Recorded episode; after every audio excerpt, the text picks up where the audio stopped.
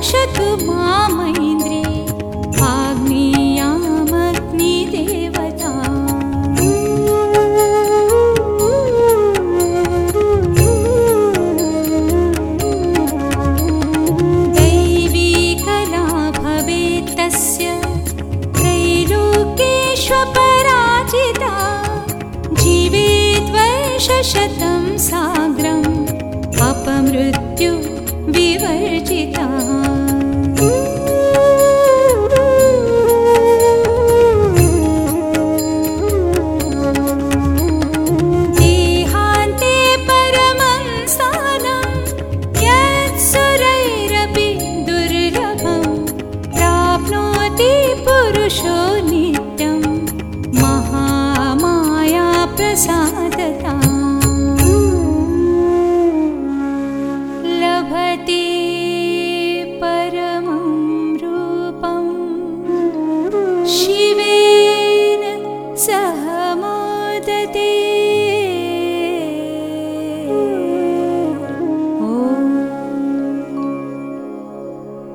मोदते ओव्याः कवचं